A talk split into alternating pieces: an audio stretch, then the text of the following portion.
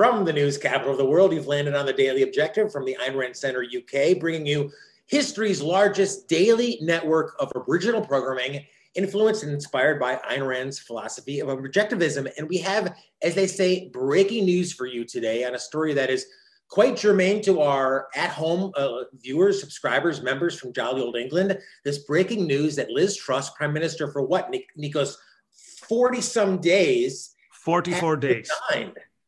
She's resigned. And she was, you know, uh, essentially, as we had covered here in the channel, been open at least, unlike so many previous uh, prime ministers, open to some basic individualist free market ideas, fracking, legalization of immigration, among the rest. That's all off now. So we're going to cover it, as always, from hopefully the, the perspective of a student of philosophy. We're all students here learning together. We're here with Mark Pellegrino, actor, activist, uh, host, and great friend of the channel. Thank you, Mark, for being with us. Thanks for having me. As always, you are. You're. Uh, thank you for having me. And, and Nikos, we're going to need you more than anyone. I mean, you are not only a scholar uh, at several institutions around the world, but an astute observer of the political scene. So, you know, get us started here and bring our audience, who I know is global and from all around the world. I see Ali, Robert, Kathleen, uh, Francis, so many awesome super chatters and supporters for the channel already streaming into the, the super chat. Bring us up to speed on just essentially, especially from a philosophical perspective, what the heck's going on in the UK?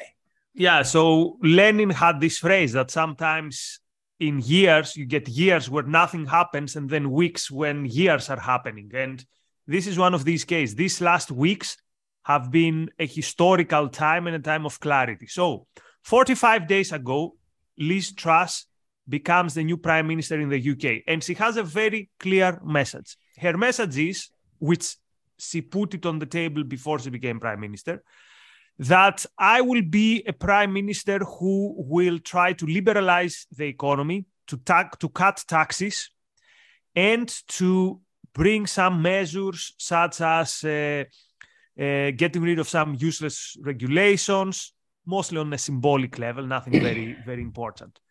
And I will, I need to do this because we come after years of crazy spending because of COVID, and uh, because of very low interest rates. And also we are in a position, we're in a period of inflation and the energy prices are going to go up. So i need to do something drastic. And for once she said we need to stand up to what we are supposed to believe which is that the free market is going to get us out of this mess and she chose uh, also a finance minister as we call him in the us Kwasi Kwarteng, who was part of this program. Now, what happened was the biggest attack by every single part of public opinion and of opinion makers to this program by Liz Truss. Newspapers, academics, other politicians, international institutions, and also the markets voted in some ways with their wallet. It seemed to be the case. And actually, uh, seem not to be very enthusiastic with the reforms in the UK. And then Liz Truss, oh, by the way, super important lesson here. We've been told by leftists for ages that we live in a society and a culture where capitalism is dominating. We live in this neoliberalism hegemony, people in the left tell us. And what did we see happening? First time in a generation, first time after Margaret Thatcher, where a politician whispers whispers something about freedom, something about free market, and she lasts 45 days. However, I have very little sympathy for Liz Truss, despite all this. Why? Because when people were up in arms, what did she do? She started the compromises. First thing, she told to the finance minister, who is this group that no one likes? The very rich. Oh, whatever whatever tax release we gave to them, take it back. As if thinking that what she needed to do was appease. What are you going to appease? The Guardian? Are you going to appease George Monbiot? Is this how you plan to govern? Anyway, as if this was not enough. Uh, by the way, at that moment, we, when I say we, I mean our community, or at least me and Razi, we knew it was over. Once you take this thing back and you throw under the bus the rich and you say, oh, we're gonna we're gonna we're gonna kickstart the economy, but who cares about these people? These people we're gonna milk them. The next step was some weeks later to fire the finance minister, the, chancellor uh, Kwarteng. She thought that she could save herself by doing this. Of course, she couldn't. She was done for. And yet today, some hours ago, happened what everyone was expecting to happen, which is that the Tory party got rid of her. So there are many lessons, uh, many things that could happen now, many things that we say, but this is the overview of the last few weeks. Back to you. Mark, Bonnie Bertrand on the super chat says, if you can't stand up for principles, you don't have any.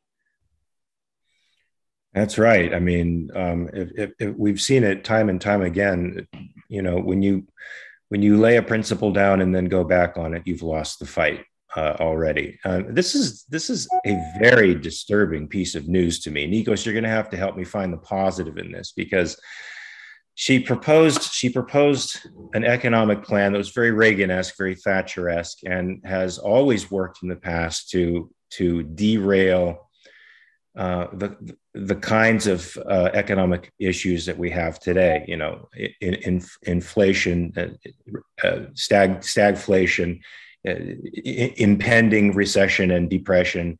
It's always liber- liberalizing markets that have helped this, but uh, but to see the world markets and pundits aligned against liberalization in such a way as to cause, according to Yahoo News at least, market chaos um, is disturbing. It feels like uh, we've now crossed the Rubicon, so to speak, and we're in statist territory. And to and to and to uh, exercise ourselves from there, to cut ourselves out of that statist tumor, is it will will kill the vic will kill us.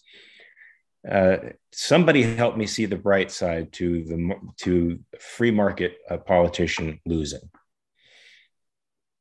Well, Nikos, I don't know, Nikos, do you want to jump in there? I mean, I'll, I'll go first, uh, Jonathan, please, and then I'll, I'll jump in. Oh, cool. I'll just say, I mean, you know, the, the irony, Mark, and as you alluded, you alluded to, I mean, we people always say, what if you could get a great objectivist into could be president? What if we could get Yaron Brook to be president? What if we could get Dr. Peikoff to be president?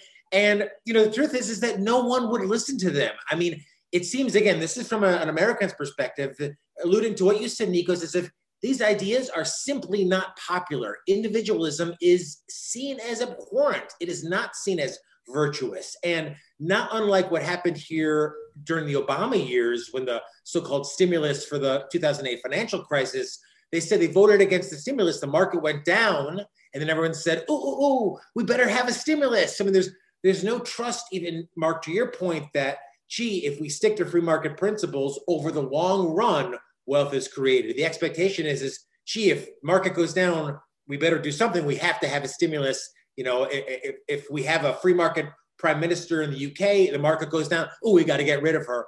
And um, it's just a, such a, a, a, unfortunately, a short-term thinking, but it kind of gets to what you both, I think, are always illuminating. The fact is that you can't put politics ahead of uh, philosophy, and perhaps the public is simply not ready for these free market ideologies, at least in the UK. And thank you, Ashley. Thank you, Free Trade. Thank you, Mary Aline, all uh, supporting us this afternoon. And we'll get to your, your questions in just a minute. Just, just, just, just to say really quick before Nikos, before you jump in, I mean, you know, the, the, we cannot be ready for these free market principles, but the longer this goes on, the more it's going to hurt when we when we actually have to to save our own lives go back to these free market principles. You can't avoid the pain now, folks. So, yeah, this is where I'm getting at. So, I'm not saying that there's something positive, I'm saying there's something interesting. And here's the interesting thing. So, sooner or later, actually more towards the sooner rather than towards the later, the the economy is going to completely tank, right? And then what will be the narrative? The narrative will be that, oh, it was neoliberalism, it was free market fundamentalism, all this BS that we hear from the left, except that this time it will be very, very, very difficult to sell this argument. I'm trying to find some uh, interesting data that I had in front of me, but anyway, so if you see actually how statism has worked for the UK, all these years. Where is the debt in relation to GDP? How much is their unfunded liabilities? How much is the absolute, uh, the, the, the external debt? How much is their deficit? When you see all these things, and when you tell them, people, for 40, for two weeks, basically, for two weeks, we had quote a neoliberal in government. We had quote how to put it. We had quote a free marketeer in government. Are you trying to tell me that from 1989 or from 1991, when was that Thatcher uh, uh, fell from uh, power? Till today, it was remember, these yeah. two weeks. It was these two weeks of neoliberalism that brought us there. Under Labour, the state became larger, and actually, Labour gave us new Labour with Blair gave us the nanny state. Cameron was this new uh, Tory party. He didn't want it anymore to be known as the as the nasty party. So he tried to he changed the logo. The idea was we have nothing to do with the Thatcher and these things. Then we had Boris Johnson, who spent like there was no tomorrow in uh, during the pandemic. He was also the guy who went all in in the green agenda. And among all these things, we had literally two weeks of someone who whispered, he didn't even put the, pol- the policies in practice, whispered something about free markets. It, now, it really emphasizes, doesn't it, Mark, the, the importance of morality? Because look, if you wanted to make people wealthy, you would vote for a capitalist economy. We know that that but because it seems like it's seen as so abhorrent, oh, you're being selfish. Like Nico said, you're you're uh, favoring the so-called rich. It's like that's off the table. Mary Lean wants asks, how does this going to affect the U.S. economy? Look, a, a, more poor UK is worse for citizens of the UK and the rest of the world in terms of trade, in terms of innovation. Uh, wherever there could be capitalism, is there, and there's not. There's a wasted opportunity for for us all. Not only that, but Yahoo News, when they when they wrote the article about this um, fiasco, uh, has sort of fired a shot over the bow of politicians internationally, saying that this should be a cue for all politicians to watch what they do. Now that that is a scary warning. That to me is is telling any politician who who who thinks that the free market and tax cuts are going to pull us out of the nosedive that we're in should take fair warning from what from her meltdown in England and not do that anymore. Keep keep yourself connected to this state apparatus and and keep the IVs uh, from the state flowing into your veins because there's there's no other solution. That's scary to me, man. It is scary, but you know what is going to be scarier for them? Reality. Reality. But have they? Can... But have they? Have they? Ch- check it out. Now, now, I just I just helped my adopted daughter with uh, with her, her college history, and it was about the industrial revo- the industrial revolution and the New Deal. It was it was a fluff job. There was it was it was um, it was as if the Republicans were evil villains uh, whose interests were thrown in for the wealthy. Everybody else was struggling and in decay. Along comes FDR, and he makes everything better.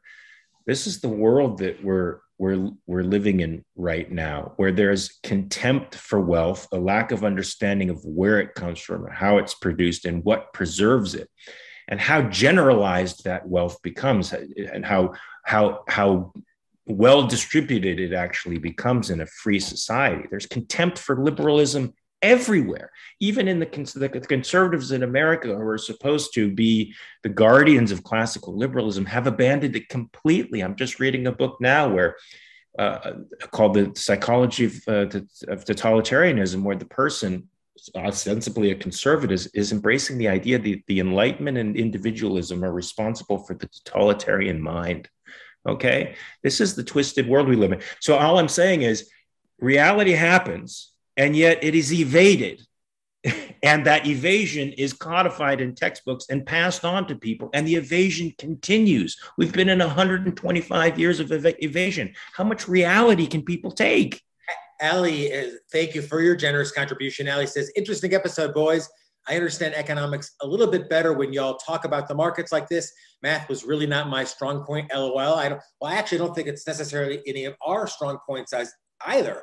But we all know just from a observation of history that the most prosperous countries, the most prosperous periods have always been the most capitalist. And you know, to your point, Mark, I maybe I'm projecting, but it's not necessarily wealth necessarily. It seems like they're against, but it's the idea of selfish wealth, right? You know, the idea if you're gonna just let billionaires keep their wealth, that's that's selfish. That's rewarding selfishness, not rewarding need. It just seems like that's what's seen as so absolutely abhorrent these days. That you know, if you are if you are um, acknowledging uh, where wealth comes from and respectful of those who produce it, you are seen as as immoral. You are seen as wrong, and that's a really fundamental uh, schism in in the global psyche.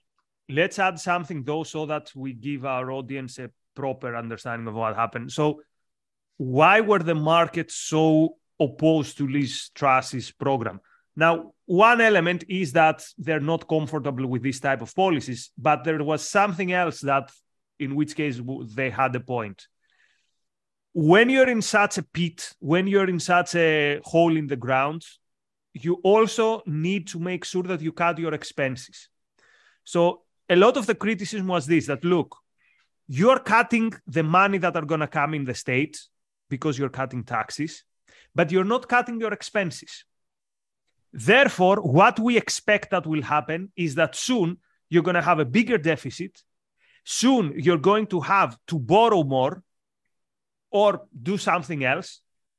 And we don't think that you're going to do this. Now, what would be the obvious solution? To say, we are going to cut. We are going to cut from the nanny state or uh, from the huge state that is in the UK. I'm not telling you cut from the NHS because this is not going to happen in three centuries, but at least start cutting from the Leviathan, which is the state. And of course, the conservatives are not ready to do this. So it, there, it's not completely crazy from the markets, whatever that means, to have a pessimist view of the UK future. Of course, they should still have a very pessimist view because uh, at least this step was in the right direction. It was incomplete, but in the right direction. If the new prime minister is Rishi Sunak, kind of, as I hear, kind of confidence do people have in the ideas of capitalism? At the moment they seem to support them, and the markets go down, they say, "Oh no, oh no, we were just kidding, we were just kidding." And to your point, at least how history is taught in America is that greedy free market capitalists caused the 2008 global financial crisis. So to your point, that whole revisionist history has been taught so that people like Mark's uh, uh, stepdaughter, uh, that's what they're learning in books as well. So what's going to happen now? So probably, so first of all, according to the rules, there, there has to be someone from the parliamentary team, let's say, of the party. Most people think Rishi Sunak is the one who is going to be the new prime minister. Now, who is this guy? He's a guy who has the typical centrist uh, agenda. So he's gonna say, well, we're gonna at some point we're gonna cut some taxes, but he's gonna be. Uh, he was the he was the guy who was uh, uh, Boris Johnson's guy when it comes to his economic agenda. So it's gonna be more of the same until the ship sinks. And also to understand how one how difficult is our work in terms of the opinion polls, the conservatives are in a historic low. When I say historic low, I mean the whole history of the party. They've never been so unpopular. And they were trading something like 30 points behind Labour. Just to remind you that in 2019, conservatives won the election in a landslide. Three years later, they're 30 points behind. I don't recall any other time in history that what does this mean? What I remember that I've seen something like that. What does this? Does this mean that the population of the UK has has been completely socialized and that they're now embedded in political patronage? I mean, oh, of course. But did you do you have any doubt about that? Let's let's make no mistake about this for anybody out there who who supports you know government programs. The government the government programs aren't there to help you. They're they're political patronage. They're there to make you a constituent, mm-hmm. an active constituent of that that the, the political party that's giving you that benefit. That's all it is. They're making you a dependent. It's politically cynical. Uh, if you read uh, Burton Folsom Jr.'s book, Raw, New Deal or Raw Deal, you see the way F- uh, Franklin Roosevelt used the New Deal programs to manipulate states into voting for him. He got them hooked on the patronage, he got them hooked on the federal government, and then they couldn't get out of it. Right? They needed it. Their their their their constituencies now depended on the patronage of the federal government. And this is what is happening in England too. People are dependent on this crap, um, and and there's no easy solution. As you said, Nikos, she's fell into the same trap that conservatives have been falling into for for decades here in the states. They cut taxes, but they don't cut spending. They spend like drunken sailors, so our deficits keep growing. And then what gets the short end of the sh- uh, the shrift? uh, capitalism because these people are supposed to be the the the, van, the vanguard, the standard bearers for capitalism, and all people see is a, is is more debt, more government growth. That, that's exactly what Phil has said. Thank you, Phil. Super great contribution to the Ayn Rand Center UK. Phil says we get the glib politicians we deserve collectively. The victims are individual capitalists. And James, also with a really generous contribution for the Ayn Rand Center UK. Thank you. James says the moral is the practical. The implementation was rushed and brought more turbulence at the wrong time.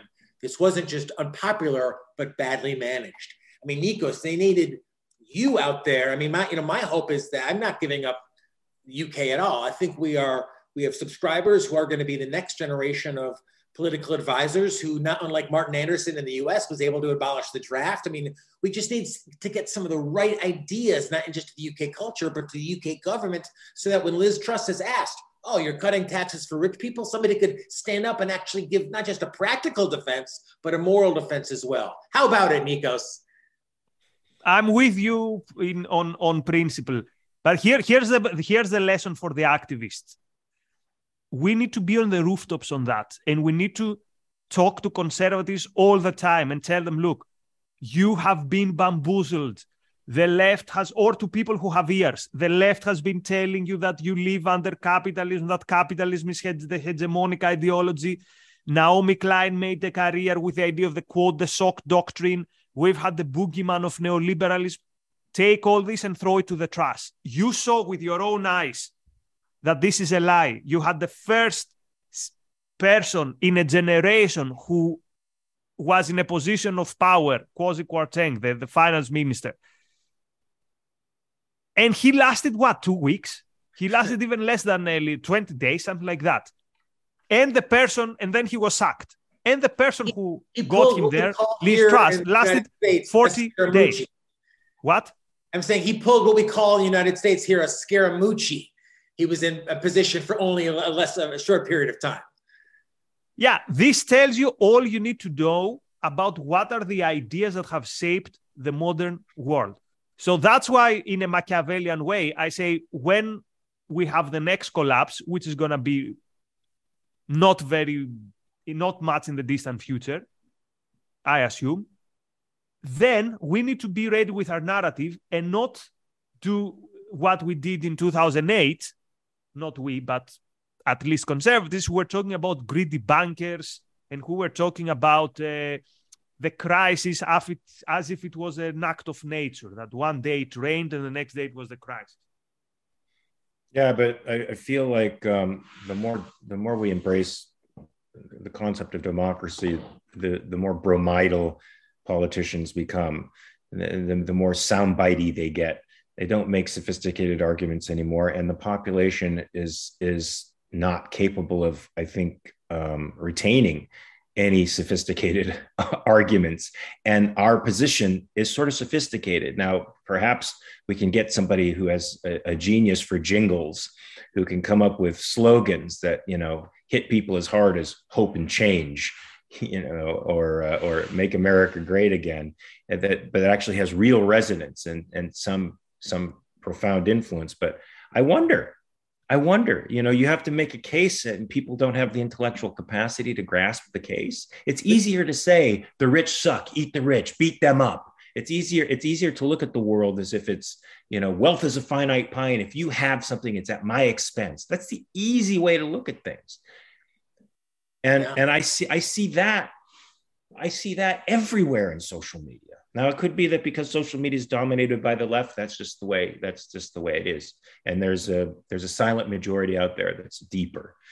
But I don't know, man. I don't I don't see I don't see the intellectuals on the right offering the right solutions. You know, their their solutions. Miss Rand's titles, Mark, at this point, virtue, the virtue of selfishness and a, a uh, capitalism, the unknown ideal. Just the titles are still radical. They're still as radical as they were 40 years ago. 30 and years that's and madness. That's madness.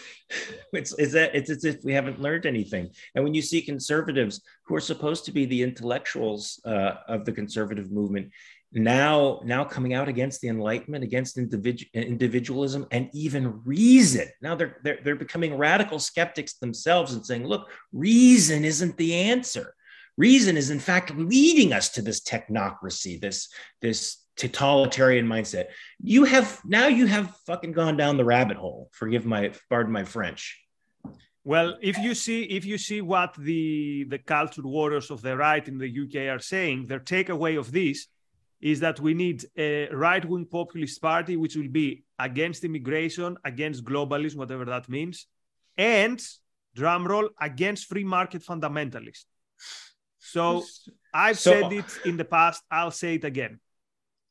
The biggest historical injustice in political in modern political history is that Jeremy Corbyn, the socialist, did not become prime minister in 2019. This is exactly what the country deserves. This is exactly what the conservatives deserve. And they're going to get it sooner or later. It's not going to be Corbyn because he he's done, but it's going to be something like Corbyn because the right, the conservative, or the dissident right, however you want to call them, they don't deserve anything better. They're their intellectual cousins, and that's what they'll get. This is true, but my concern is once they get that disastrous politician in there who does disastrous things and tanks the economy, like we all know will happen, we'll see the same kinds of evasions and denials that we've been seeing for freaking decades. Uh, did socialism fail in the Soviet Union? No, it wasn't socialism. It wasn't real socialism. Did it fail in Venezuela? Ow, it's not real socialism over there that you know all we hear is that it's not real socialism that's failing everywhere in in the world where it's tried uh, and and that i think that narrative seems to have resonance with people it it it continues irrespective of the facts so okay the economy tanks you may, may maybe nikos the, the idea is like, like you said to stand on the rooftops and trumpet you know our our version of things and maybe it will be enough to tip things in a different direction. I mean, Talking about starting from the rooftops, uh, tomorrow I'll be with Yaron in Oslo. So if anyone who have friends in Norway or in Scandinavia, come and say hi. Check out Yaron's Twitter. And on Tuesday, we'll be in Madrid. So awesome. we are doing our best. We are traveling. We're talking to people to pass the message. Of course, ARC UK is doing the same. So uh, support uh, Razi. He's the only voice in the UK who is uh, who is a principal voice in the literally the only voice. By the way, the think tanks were oh we know these were good policies because uh, uh, GDP might percent boring. Supporting people who are not standing up to the occasion, support the Ayn Rand Center UK. And we've got so many. Kathleen, thank you for your contribution. Phil points out that this is a good example of how empires are lost even before they uh, begin. And he also um, makes the point, Nikos, that you predicted this sublimely in your book about tribalism. You foresaw, and you obviously influenced by Miss Rand's philosophy. You know, you uh, you foresaw and you wrote about this you know, upwards of a year plus ago. Yeah, thanks. I'm not sure what exactly I predicted, but I take that I predicted it. Marilyn says the founder's fatal flaw is an excellent essay by Brad Thompson, the redneck intellectual. I subscribe to that. It's on Substack. More essays coming. General welfare must go. Just one of many points that apply here. And Nick Bruno, thank you for your contribution. Great, great super chats here today. I mean, this gives me a lot of hope about the UK. We've got tremendous support all throughout Europe. People are energized by these radical ideas, these leftist ideas, these uh, nationalist ideas. This is the same old boring rehash. Capitalism, objectivism, that's what's radical. And uh, Nick points out that that's the cure to all ills. So thank you to all. Marilyn, once again, pointing out that the so-called general welfare is socialism. And we know how well that's always worked out. Let me also, since we're talking about uh, announcement, so uh, I now also have a YouTube channel when this, besides what I'm doing for ARC UK and ARI, I'm gonna po- be posting some personal projects. Let's say the first is a video called Two Productivity Lessons from Howard Roark.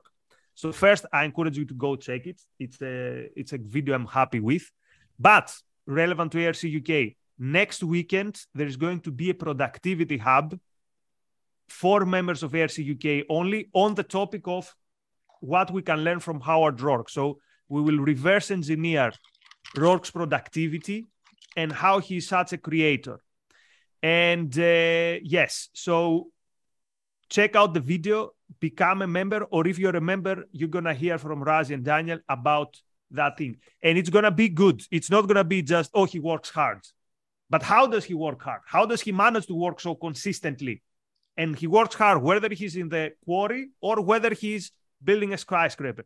So it's gonna be an interesting, uh, an interesting event next weekend, not in f- three days, in ten days. You're so going to hear more about that. You have to support what we're doing here. We're bringing people like Mark Pellegrino, sending Nikos all around Europe, bringing you live events, getting into the culture, making a difference, being your advocates on the most important issues, intellectual issues, is the things that are really going to change the culture. Coming up tonight at 10 p.m. UK, Life on Earth with Robert Nasser. He's going to talk about toxic everything. So support us, be part of our philosophy posse be part of what Mark's doing, what Rucka's doing, all of what we're doing, be part of our daily uh, conversation here. And and, uh, and and thank you for doing it. So we'll we'll wrap it up there. But Mark, I'm going to give you the the last word and any final thoughts about this complete debacle in the UK. wow. Uh, well, my final thoughts are that. Uh, Ayn Rand's objectivism is the antidote to this kind of nonsense, and we have to do our utmost to to change the culture because uh, the culture is is what animates these politics, and uh, changing the culture will change the politics. And Nico said, you, you, quick final thoughts from final quote. This is a moment of clarity. Again, what we've been saying, and other people say, no, no, it's not that uh, politics is going to bring the change. No, politics brings debacle. Does this mean we give up? No, it means we work harder. It means we try harder. We've got reality on our side and we're doing it. In fact, coming up this Sunday, if you're a member of the Ayn Rand Center UK, we've got a new Zoom class with James Valliant. James is among, I would say, the top four or five objectivist scholars that I'm aware of living today, extraordinarily knowledgeable. He's got a Zoom class, but you've got to be a member of the Ayn Rand Center UK. So hit us up online, become a member of what we're doing. Thank you, Francis, Bonnie, Apollo, and all of uh, you for joining us on the Super Chat today. For Nikos, for Mark, Thank you for being here. We'll see you tomorrow. And until then, we wish you best premises. Be well. Thank you. Thanks, everyone.